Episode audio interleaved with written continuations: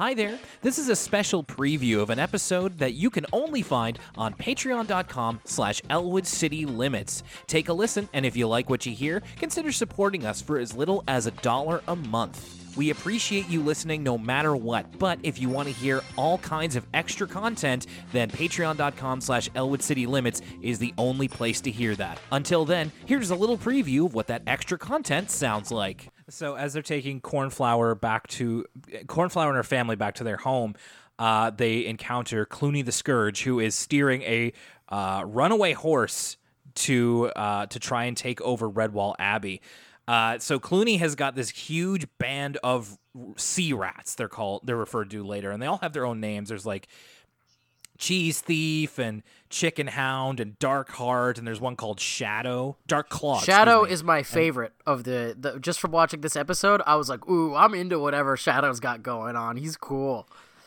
so Shadow's kind of weird because every time you see him move, they always they always ins- they always insert like this sound effect of slime. It's like it's like Shadow, come here, and it's like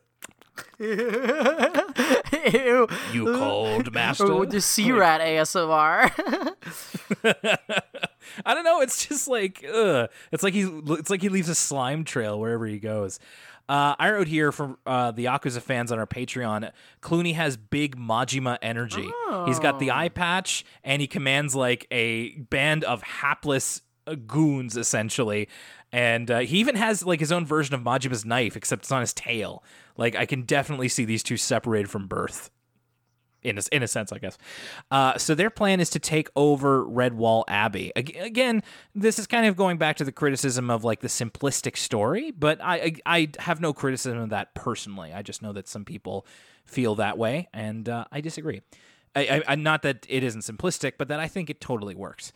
So they are Matthias and a couple of others are aware that Cluny is going to attack the abbey, and Abbot Mortimer very much against the use of any type of violence, which of course they're, uh, you know, uh, fry uh, abbots, I should say. So.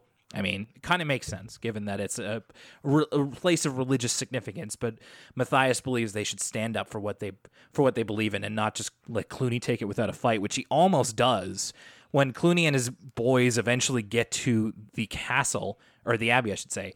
Like he disguises himself and it's just like we like we're just weary travelers who want to come in, please. And yeah, and Abbot Mortimer's just like, okay. and it's just like, no, no, you fool. Like so they're so obviously brandishing like swords and knives and stuff like that. And it's like I know that Abbot Mortimer has his code, but it just see it made him look even more foolish to see him be suckered in by Cluny like this. I guess like I was I was a little bit I was a little bit invested. In it. And you were like, "If this was me, I would not be letting these suspicious characters up in my abbey." I would sim I would simply kill Cluny the Yes. Scourge if it were me. I've often said, Uh, um, I was, I've often said that I would so fall for a Trojan horse. Uh, I was thinking about this the other day. Like, how, how refreshingly if, if the. Trojans came up to me and they were like, "Dude, we got this present for you. It's this giant horse," I'd be like, "Oh my god, you shouldn't have." I'd be like, "Come on in." I'm like taking Instagram pictures with the horse. I'm like, "Guys, look at this friggin' horse the Trojans got me. It's crazy." Like, I would hook, line, and sinker. All you gotta do is give me a present, and I, you know, I'll do whatever you want. Doing the prayer hands in front of the Trojan Oh, horse. exactly. I'm, I'm, I'm stanced the f up in front of the Trojan horse, being like, had to grind for this Trojan horse. Couldn't be me. And then, you know, 24 hours later, all those posts, very ironic. So anybody in Animal Crossing, if you want to get all of Lucas's bells, just No! offer him a suspiciously large wooden Oh, horse. please stay away from my island.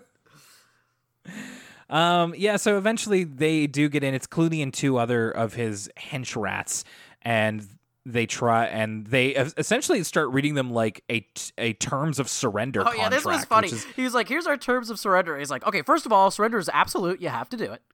Uh, second of all, Yeah. we own the abbey. It all belongs to us." yeah.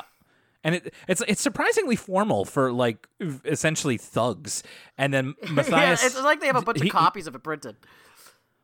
Uh, Matthias has none of this, and he just uh, pairs the scroll in two with like this kind of long staff that he that he was kind of practicing with. And Jokes uh, on you! I can't read. Okay, that'll do it for now, but we'll see you next time on Elwood City Limits or over on patreon.com slash Elwood City Limits. Have a great week.